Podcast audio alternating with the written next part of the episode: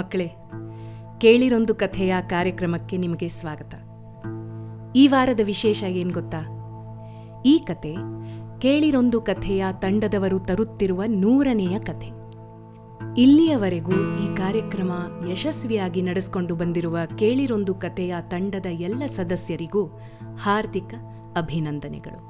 ಹಾಗೆಯೇ ಪ್ರತಿಯೊಂದು ಕಥೆಯನ್ನು ಕೇಳಿ ಖುಷಿಪಟ್ಟು ಚಿತ್ರಗಳಿಗೆ ಬಣ್ಣ ಹಚ್ಚಿ ಪ್ರತಿಕ್ರಿಯೆಗಳನ್ನು ಕಳಿಸಿರುವ ನಿಮ್ಮೆಲ್ಲರಿಗೂ ಧನ್ಯವಾದಗಳು ಕೂಡ. ಕತೆ ಶುರು ಮಾಡೋಣ ಮಕ್ಕಳೇ ಈ ಸಲ ನಾವು ಆಫ್ರಿಕಾ ದೇಶದ ಜನಪದ ಕಥೆಯೊಂದನ್ನು ಕೇಳ್ತಾ ಇದ್ದೇವೆ. ಅದರ ಹೆಸರು ಅನಾಂಸಿಯ ಮಾಯಾ ಮಡಿಕೆ ಅಂತ. ಅನಾಂಸಿ ಎನ್ನುವ ಜೇಡರ ಹುಳು ಆಫ್ರಿಕಾದ ಜಾನಪದ ಕಥೆಗಳಲ್ಲಿ ಸಾಮಾನ್ಯವಾಗಿ ಕಂಡುಬರುವ ಒಂದು ಪಾತ್ರ.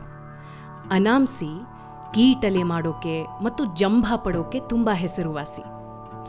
ಸಾವಿರಾರು ವರ್ಷಗಳ ಹಿಂದೆ ಮನುಷ್ಯರಿಗೆ ಈಗ ನಮಗೆಲ್ಲ ತಿಳಿದಿರುವಷ್ಟು ವಿಷಯಗಳು ಗೊತ್ತಿರಲಿಲ್ಲ.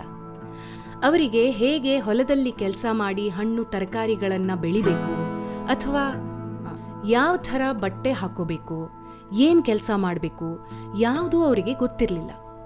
ಯಾಕಂದ್ರೆ ಆ ಬುದ್ಧಿಶಕ್ತಿಯನ್ನೆಲ್ಲ ನ್ಯಾಮೆ ಅನ್ನುವ ದೇವರು ಒಂದು ಮಡಿಕೆಯಲ್ಲಿ ಜೋಪಾನವಾಗಿ ಇಟ್ಟಿದ್ದ. ಒಂದು ದಿನ ನ್ಯಾಮೆ ದೇವರು ಅನಾಂಸಿಗೆ ಪ್ರಪಂಚದ ಜ್ಞಾನವೆಲ್ಲ ತುಂಬಿರುವ ಆ ಮಡಿಕೆಯನ್ನು ಕೊಟ್ಟು ಅದನ್ನ ಎಲ್ಲರೊಂದಿಗೆ ಸಮನಾಗಿ ಹಂಚಿಕೊಳ್ಳೋಕೆ ಹೇಳ್ದ. ಆ ಮಡಿಕೆಯಲ್ಲಿ ಯಾವ ವಿದ್ಯೆ ಬೇಕಾದರೂ ಕಲಿಯುವಂಥ ಜ್ಞಾನ ಇತ್ತು. ಹೇಗೆ ಹೊಲದಲ್ಲಿ ಕೆಲಸ ಮಾಡಿ ಹಣ್ಣು ತರಕಾರಿಗಳನ್ನು ಬೆಳಿಬಹುದು? ಯಾವ ಥರ ಬಟ್ಟೆ ಹಾಕೋಬೇಕು? ಏನು ಕೆಲಸ ಮಾಡಬಹುದು? ಹಿಂಸೆ ಮಾಡದೇ ಇರುವುದು ಹೇಗೆ? ಈ ಥರದ ಎಷ್ಟೋ ಅಮೂಲ್ಯ ಜ್ಞಾನವೆಲ್ಲ ಆ ಮಡಿಕೆಯಲ್ಲಿ ಅಡಗಿತು ಅನಾಂಸಿ ಆ ದೇವರು ಹೇಳಿದಂತೆ ಮಾಡದೆ ಬೇರೆಯವರಿಗೆ ಮಡಿಕೆಯ ಸಹಾಯದಿಂದ ಬುದ್ಧಿಶಕ್ತಿ ಬಂದ್ರೆ ತನ್ನನ್ನ ಯಾರು ಜಾಣ ಅನ್ನೋದಿಲ್ಲ. ಅದಕ್ಕೆ ಇದನ್ನ ನಾನೇ ಇಟ್ಕೊಂಡು ಬಿಡ್ತೀನಿ ಅಂತ ಮಡಿಕೆಯನ್ನ ತನ್ನ ಹತ್ರನೇ ಇಟ್ಕೊಂಡ್ಬಿಡ್ತು. ಅನಾಮ್ಸಿ ಆ ಮಡಿಕೆಯಿಂದ ತನಗೇನು ಬುದ್ಧಿ ಬೇಕೋ ಅದನ್ನೆಲ್ಲ ಬೇಕಾದಾಗ ತಗೊಳ್ತಿತ್ತು. ಊಟ ತಯಾರಿಸಿಕೊಳ್ಳೋದು, ಜೇಡರ ಬಲೆ ನೇಯುವುದು ಹೇಗೆ ಬೇಕಾದ್ದನ್ನೆಲ್ಲ ತಿಳಿದುಕೊಂಡಿತ್ತು. ಅಷ್ಟೇ ಅಲ್ಲ, ಮನುಷ್ಯರಿಗೆ ಏನಾದರೂ ತಿಳ್ಕೋಬೇಕಿದ್ರೆ ಅನಾಂಸಿಯ ಸಹಾಯ ತಗೊಳ್ತಿದ್ರು.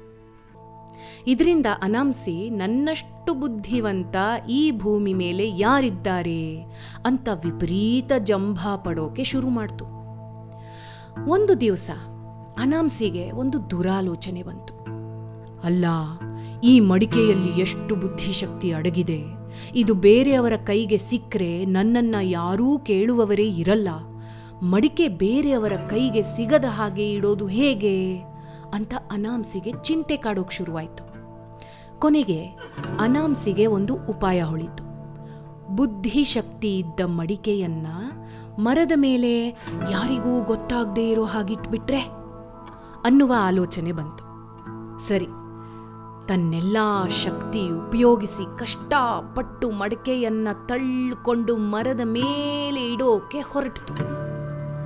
ಅನಾಮ್ಸಿ ಒಂದು ಪುಟ್ಟ ಜೇಡ. ಆದರೆ ಮಡಿಕೆ ತುಂಬ ದೊಡ್ಡದು.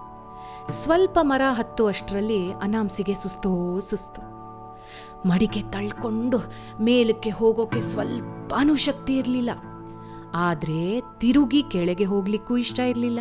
ಅಷ್ಟರಲ್ಲಿ ನೆಲದ ಕೆಳಗಿನಿಂದ ಅನಾಮ್ಸಿ ಮಗನ ದನಿ ಕೇಳ್ತು.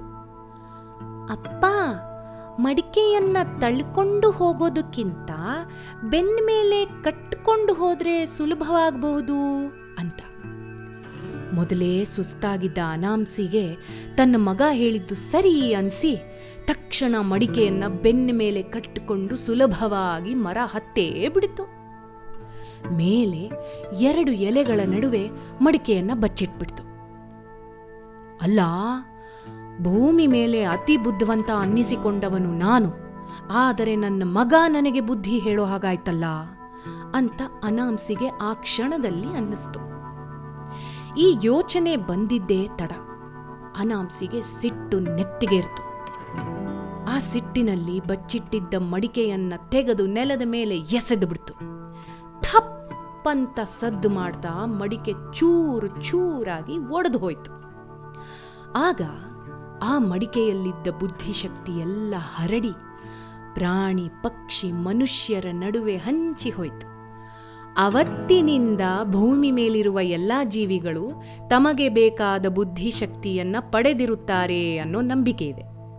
ಹೀಗೆ ನಮಗೆ ತಿಳಿದ ಜ್ಞಾನವನ್ನು ನಮ್ಮಲ್ಲೇ ಇಟ್ಟುಕೊಳ್ಳದೆ ಬೇರೆಯವರ ಜೊತೆ ಹಂಚಿಕೊಳ್ಳಬೇಕು ಅನ್ನುವ ಸಂದೇಶ ಈ ಕಥೆ ಹೇಳುತ್ತದೆ. ಈ ಕಥೆಯ ನಿರೂಪಕಿ ನಾನು. M D Pallavi. ಕನ್ನಡ ಮಕ್ಕಳಿಗಾಗಿ ವಿಧ ವಿಧವಾದ ಕಾರ್ಯಕ್ರಮಗಳನ್ನು ಎರಡು ವರ್ಷಗಳಿಂದ ಉಚಿತವಾಗಿ ತರುತ್ತಿರುವ ಕೇಳಿರೊಂದು ಕಥೆಯ ಕಥಾ ಸರಣಿಯ ಎಲ್ಲ ಕಥೆಗಳನ್ನು ಡಬ್ಲ್ಯೂ ಡಬ್ಲ್ಯೂ ಡಬ್ಲ್ಯೂ ಡಾಟ್ ಕೇಳಿರೊಂದು ಕಥೆಯ ಡಾಟ್ ಆರ್ಗ್ನಲ್ಲಿ ನೀವು ಕೇಳಬಹುದು. ಹಾಂ, ನಿಮ್ಮ ಗೆಳೆಯರಿಗೆ ಈ ಕಾರ್ಯಕ್ರಮದ ಬಗ್ಗೆ ಹೇಳುವುದನ್ನು ಮರಿಬೇಡಿ. ಮುಂದಿನ ವಾರ ಮತ್ತೊಂದು ಕಥೆಯ ಜೊತೆ ಸಿಗೋಣ ಮಕ್ಕಳೇ.